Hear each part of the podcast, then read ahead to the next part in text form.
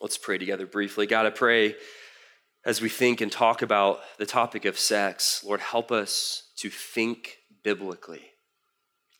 God, help us to understand this amazing gift that you've given us uh, in terms of what you have clearly said in your word.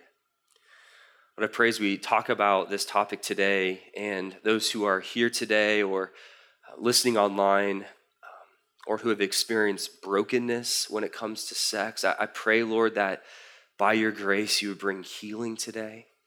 I pray as we remind ourselves of what you have said about sex, Lord, would you um, equip us, Lord, in this arena? We pray in Jesus' name. Amen.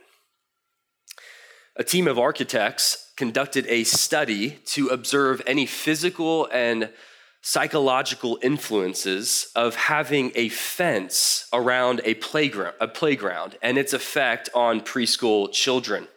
And the study uh, observed two different scenarios. There was one scenario where they had a teacher uh, and her students on a playground with no fence, and then a comparable playground with that teacher and those students uh, with a fence.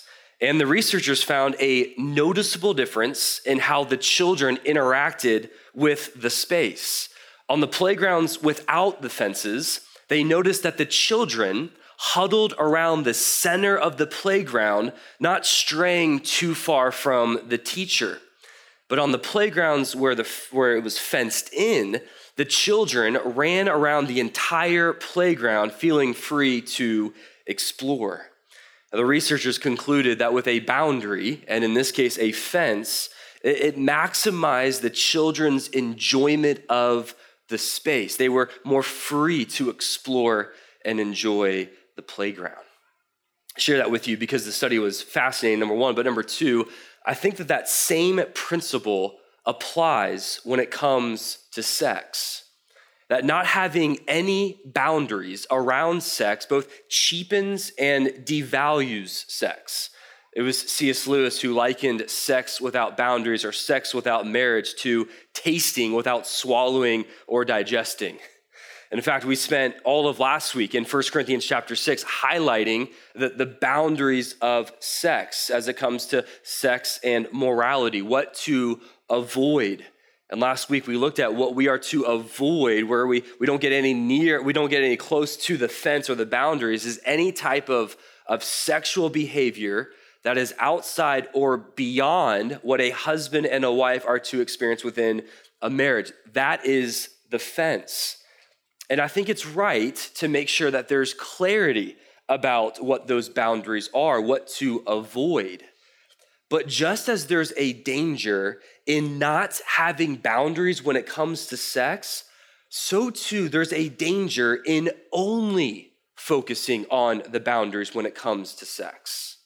That yes, not having a fence around the playground negatively impacted the children's ability to play but imagine for a moment if in that study, the teacher went out there with the students during recess time, and during the entire time during recess, the teacher is only focusing on the, the fence with her children.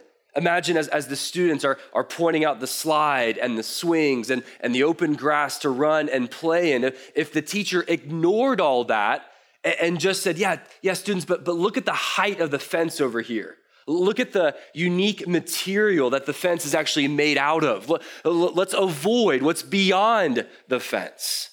If the teacher did that, that also would negatively impact the children's ability to play. And admittedly, this morning, I think far too often when the church does talk about sex, it is almost entirely about the fence. It is almost always about what to avoid. And again, that's helpful and we absolutely need that. While having boundaries in place is essential to maximizing even the enjoyment of sex, I don't think enough attention is given to the playground of sex. I don't think enough attention is given to the good and right ways to enjoy and to think about sex.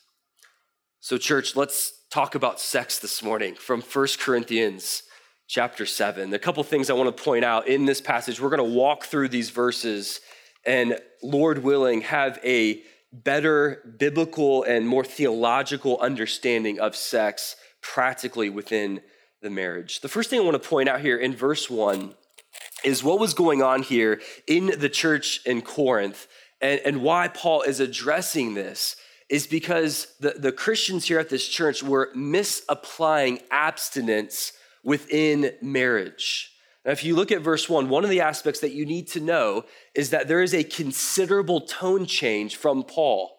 So far in 1 Corinthians, Paul has been blunt, he has been direct, he has been confrontational, even at times sarcastic. But when you get to 1 Corinthians 7, this is one of the least combative sections in the entire letter.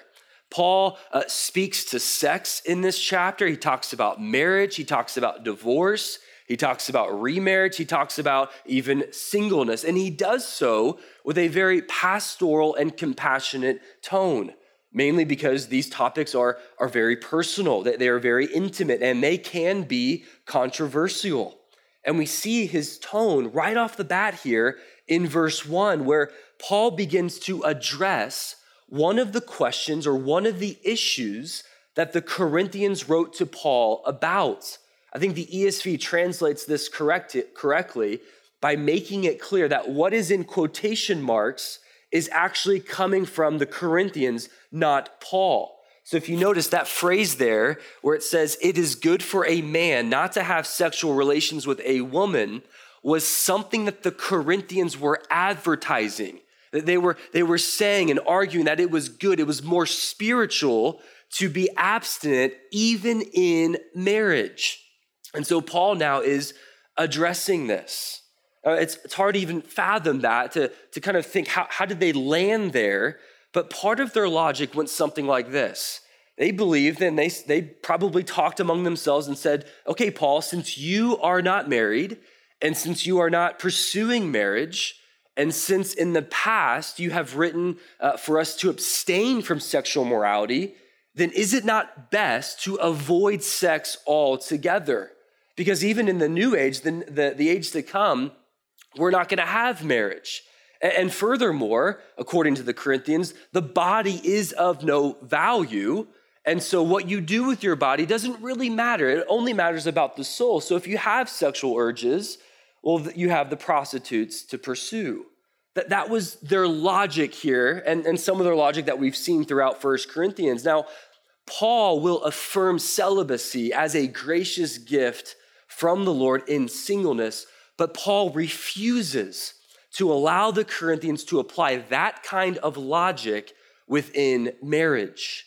And so I think what Paul does here in these verses is he corrects their misunderstanding of sex in marriage in five ways. I'm going to give five helpful truths about sex and marriage from this passage. Obviously, there are a lot more elsewhere, but we're going to focus on five here this morning. Now, before we look at these five, let me just acknowledge the fact that sex within marriage can be challenging.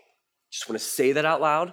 And, and I know that, uh, you know, for, for those of you who grew up kind of in, in the purity movement, kind of the purity culture within Christianity, uh, sometimes we can believe this message that if you avoid sexual morality, if you're a virgin uh, on your wedding day, then that automatically means you are going to have incredible sex for the rest of your life. Like that was kind of the indirect message that, that was kind of being taught about, even for me growing up, kind of hearing the purity emphasis there. And that is not always the case.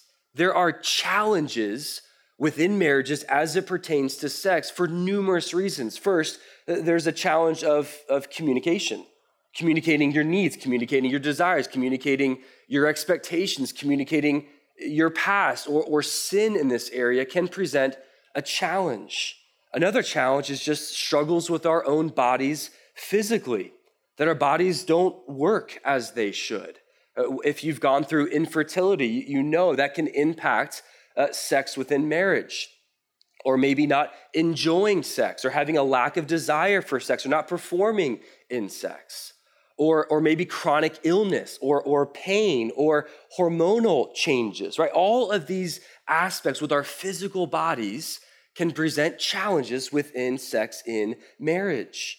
Or how about seasons of life? Right? Sometimes you're just so tired you don't want to have sex, or, or there's a limited amount of time, or there's stress or pressure that you're experiencing. And so this presents challenges within sex. Maybe part of your story is abuse, and that, that can make sex challenging. Or maybe sin or, or hidden sin can present challenges within sex and marriage.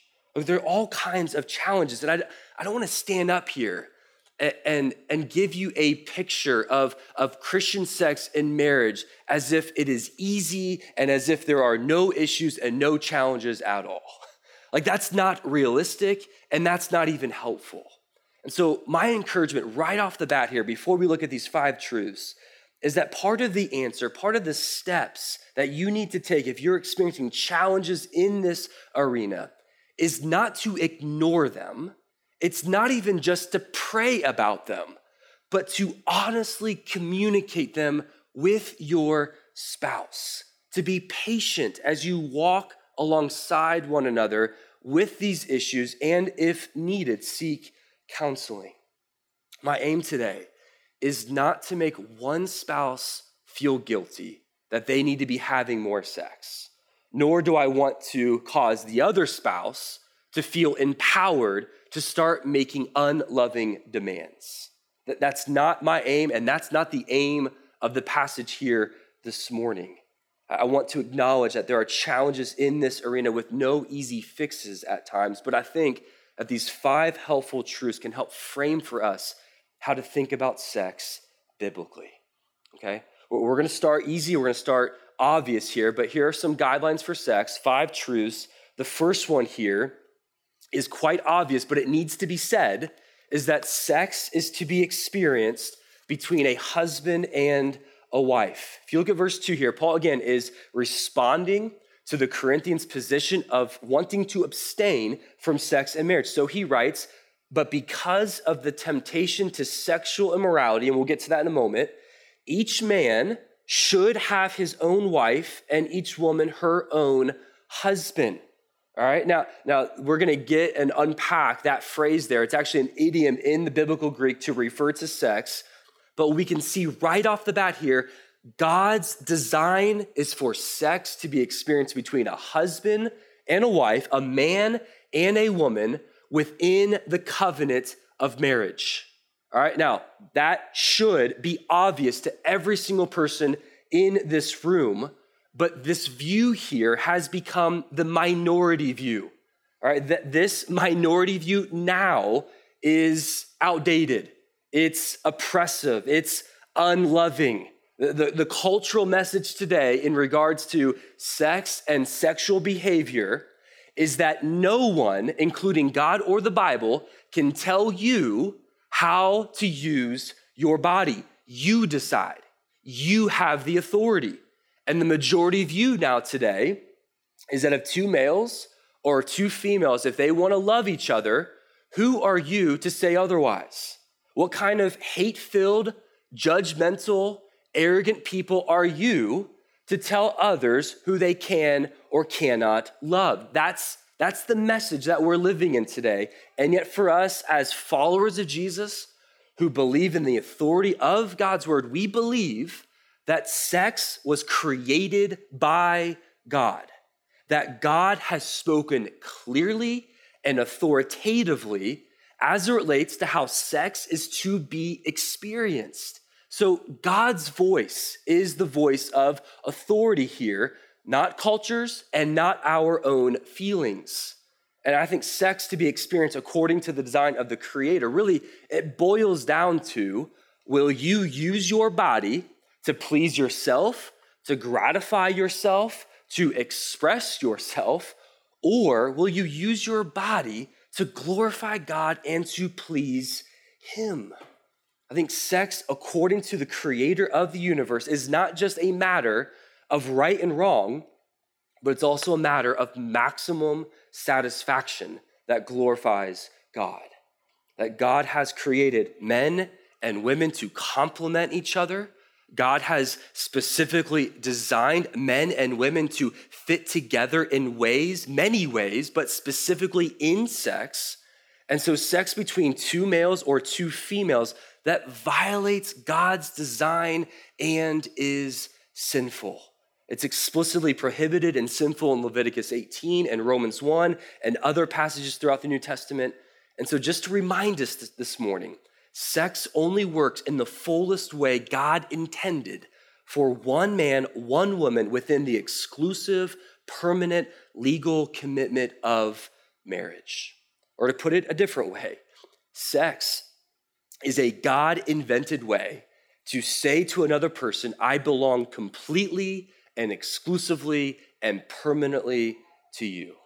All right, this is God's design. This is God's desire that we see here in verse 2. But the second helpful truth here, as we get more practical, is that sex is a gift from God to enjoy. All right, if you notice the language in verse 2, Paul says men should have his own wife. Each woman should have her own husband. Like I said before, this phrase is an idiom in the biblical Greek that almost always refers to sex, or it refers to continuing in sexual relations within marriage. So, Paul here is encouraging not only marriage, but he's also encouraging the gift of sex. He wants ongoing, consistent, regular sex within marriage. Why? Because it is a good gift from the Lord. All right, and look, sex in marriage, this is not this is not icky. This is not a cause of embarrassment. Uh, sex in marriage is not an obligatory chore. Sex within marriage is, is not a barter chip. It's not a, a weapon or a manipulation piece. This is one of the greatest gifts that God has given us, and we ought to give him praise for it and be unashamed about it. All right, now if you need proof for the way that the Bible talks about sex, you, you might want to read Song of Solomon.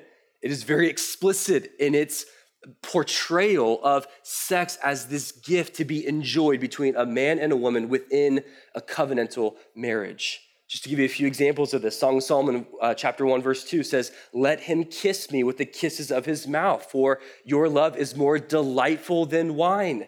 Or chapter 2, verse 3. This is symbolism here. He's not actually talking about fruit, but it says, Like an apple tree among the trees of the forest is my beloved among the young men. I delight to sit in his shade, and his fruit is sweet to my taste. There's a clear portrayal throughout the Bible of sex being a gift from God to enjoy and to pursue and not to be embarrassed about. Now, let me provide some balance this morning. Because while sex is a gift from God to enjoy, while it is important, sex is not ultimate. Sex is not something that defines us. Sex, although a gift, is not something that satisfies the deepest longings within our souls. In fact, the elevation of sex to a higher degree than what God has prescribed is actually one of the issues that we see in the LGBTQ movement. In fact, uh, Alex Duke, who's written, I think, a fabulous article on this piece called uh, How Sex Became King, he writes this. He says, The hashtag love is love means that love is reduced to sex, which means marriage is reduced to sex, which means sex has been crowned king of a kingdom it remains far too weak to effectively rule. Though sexual desire goes deep, it doesn't go soul deep. It hasn't been given by God to define who we are as human beings, such that any deprivation of sex entails a deprivation of our very humanity, our very livelihoods, or our very, or our very thoughts and identities. It's possible that much of the sexual frustration we feel stems from an exaggeration that says sexual expression is integral to the human psyche. That if my sexual needs aren't satisfied, then I'm somehow less than human. Again, when staked to the essence of identity, sex is made king of a kingdom. It's entirely too weak to rule. I think that is so incredibly important just to remind ourselves yes, it's a gift. Yes, it's important. But God did not design sex to define us or to even meet our deepest needs. Okay? Now, the third truth here that I see in verses three and four is that sex is a mutually unifying expression of oneness. Right, you look at verse 2, Paul's clear that he wants sex to be enjoyed within marriage, but he gives further instruction on that in verses 3 and 4. And if you notice in these verses, there is an emphasis on giving in these verses, that the spouse is to give to the other their conjugal rights.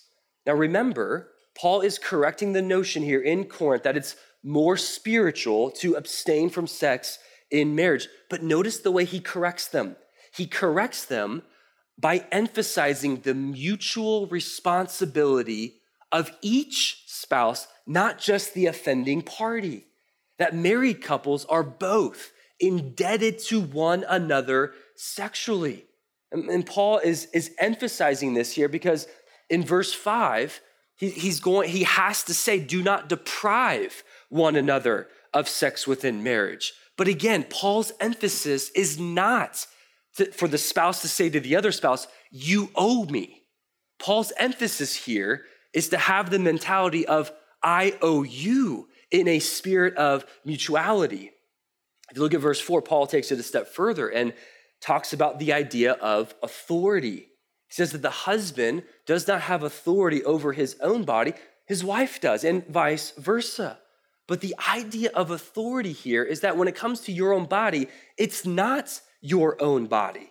But he is saying that not to emphasize the fact that you're going to possess the body of your spouse and start making demands. He's not saying this so that you tell your spouse, you better do this or that, or you better perform this or that for me, or else. No, Paul is calling each spouse to have the mindset that my body, my spouse's body, are gifts that we give freely to one another, mutually in a spirit of oneness. Now, I, I want to make clear this morning that these verses are in no way grounds for making abuse ever okay in marriage. In fact, abuse of any kind is wrong and it is sinful. These verses are not even to be used as weapons or, or for a spouse to start making unloving demands. Husbands, as we lead and love our wives, we are to do so uh, uh, uh, in the example of Christ in Ephesians 5, to do so lovingly and to do so sacrificially as wives submit to our leadership.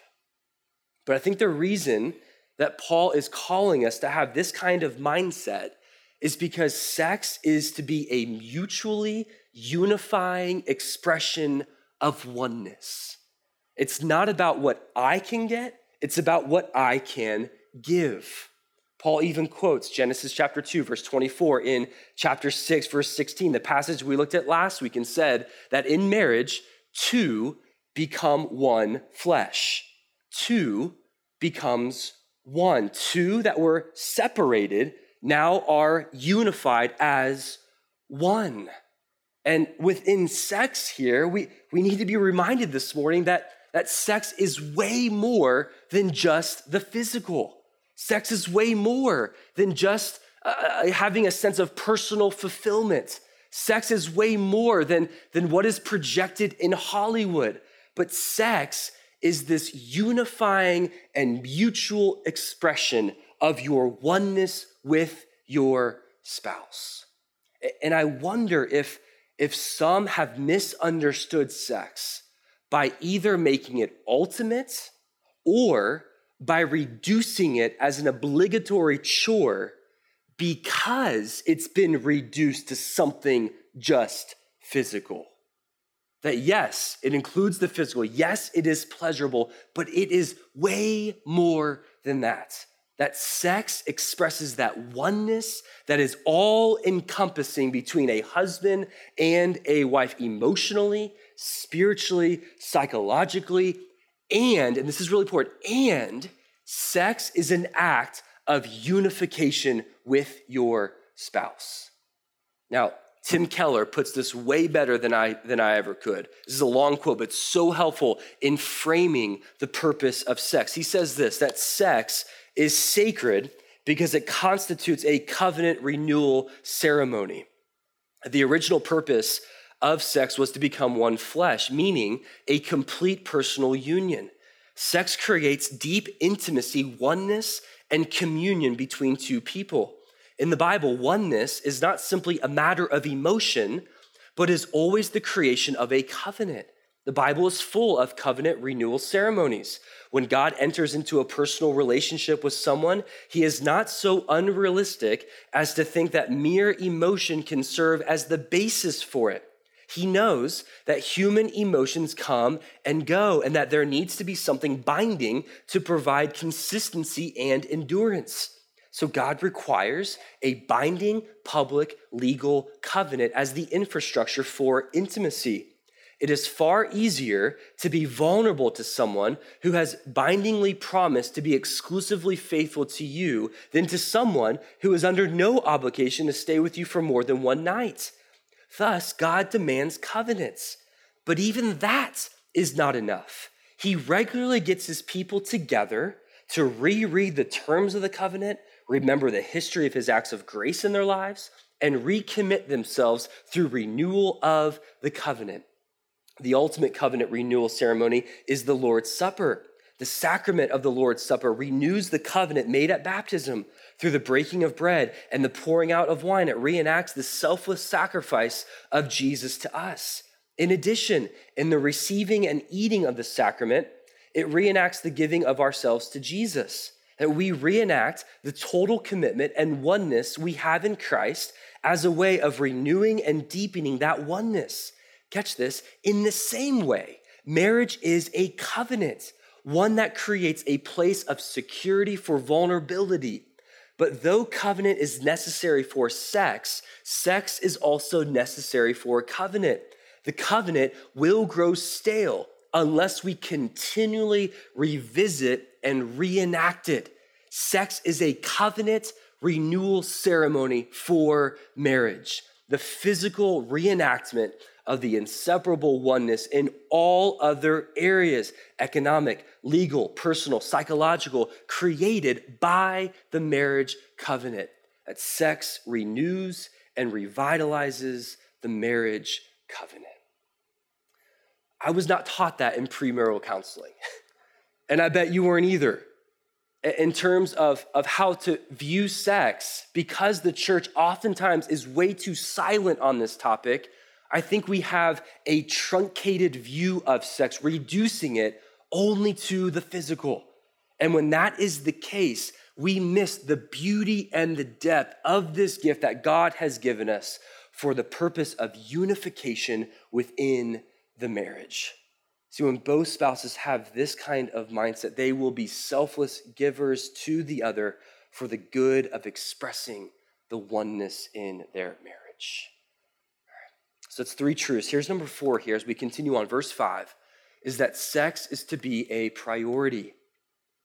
Again, when we look to verse five, there was a common belief in this church at Corinth that sex was to be abstained. So Paul has to be explicitly clear here in verse 5 do not deprive one another of sex. Now, Paul could have said, do not abstain from sexual relations in marriage. He could have said that but he uses much stronger language here, talking about do not deprive one another, meaning do not take away what is rightfully belonging to another. Now, this verse, I think, shows us that sex is to be a priority within the marriage. And you'll notice here in this verse, Paul gives a disclaimer or an allowance he says that you can abstain from sex if, if both spouses agree for a limited time to devote themselves to prayer and then after that time to come back together. Uh, many interpreters, though, believe that this is just a hypothetical situation. In fact, I've never heard of someone doing this practically, where they're going to abstain from sex to pray. And so, Paul here, even in verse six, we see that this is a concession. This is not a command to even regularly practice. And so, from this verse, we can see that sex is to be prioritize. Now, I'm not going to stand up here this morning and prescribe the frequency that you should be having sex. That can vary for numerous reasons. In fact, I don't even think that frequency is Paul's point here in this passage. I think Paul is trying to clarify that sex is something that you do not withhold from your spouse, but freely offer it, and it should be prioritized, pursued, and talked about between a husband and a wife. Now, this takes us to the last one. Number five here, we'll close with this is that sex serves as a means of spiritual protection. At the end of verse 5, and even in the beginning of verse 2, Paul, I think, explains in part why sex is to be a priority. He says in verse 5, do not deprive one another, but if you do for a limited time of prayer, after that time, come back together so that Satan may not tempt you because of your lack of self control. Then, the beginning of verse 2, Paul says, because of the temptation to sexual morality, you should be having sex in marriage. Now, there is a clear connection here between not having regular sex in marriage and the potentially dangerous temptation that's then created to pursue sexual immorality. Now, I say that because I think that's what this passage is, is talking about. But I do want to say that in no way, husband or wife, or husband and wife, do you have any standing biblically to blame your sexual immorality on your spouse for them not having as much sex as you would desire. That, that's nowhere in the Bible. That is something, that sin is something that you own, and there's no excuse for that. Now, at the same time, both spouses from this verse need to be aware that sex, again, is not just about the physical, but there is something about sex that serves as a means of spiritual protection. That God has, has prescribed the arena of marriage to enjoy and partake of sex. That is the playground. And so when one spouse or both spouses take away that playground, there is a temptation to look for sexual fulfillment beyond the fence, beyond the boundaries that God has given us where Satan is beckoning us. Right, so be reminded God has given us a beautiful, a satisfying playground of sex in marriage for both spouses to enjoy and to satisfy one another. I've heard, I've heard it said before that Satan does whatever it takes to get you into bed with someone before marriage. And then once you're married, he will do whatever it takes to keep you from going into bed with your spouse. I think that's true.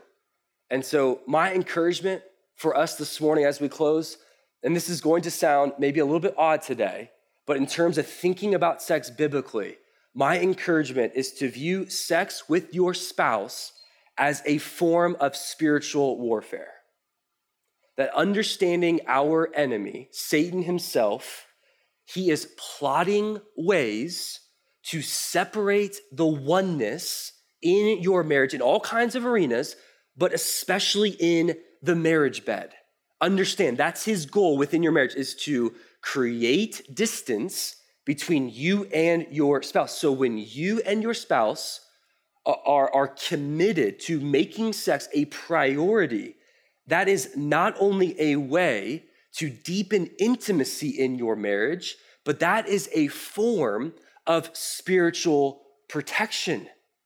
That sex can actually be an act of worship, that every aspect of our lives is to be an act of worship. Whether you eat or drink, do all for the glory of God, including sex. And, far too often, we don't practice that in our relationships with our spouses when it comes to sex. But this is a beautiful gift that God has given us that we should give him praise for, and he should receive glory as we pursue it rightly. That sex is a foretaste of complete union with God, that sex points to the kind of, of intimacy and satisfaction on a much deeper level that we will experience with God one day. And even the deepest kind of love within marriage is, is only a hint of God's love for us. And so, yes, there's enjoyment with sex, but on the other hand, sex cannot completely fill that void that we have within our own souls. Only God in Christ can. And so, marriages that have the best sex life uh, occur when both spouses find their worth, find their satisfaction in Jesus Christ first and foremost. So, church, marriages, as we think about applying the gospel in this arena in our lives, let us do so biblically, unashamedly, and with joy as we enjoy this gift from the Lord. Let's pray together. God, we thank you and praise you that every good and perfect gift comes from you. We thank you, O oh God, that you have given us not only the gift of marriage, but the gift of sex. And Lord, we confess to you, Lord, how difficult it is to pursue, Lord, biblical sex, the, the sex that you have laid out for us to enjoy and to experience. God, we face temptations all around us, or we face on a daily basis a cultural message that has hijacked the biblical form of sex. So, God, would you give us courage to be followers of Jesus that view sex with our spouse as an act of worship to you? God, we pray this in Jesus' name. Amen.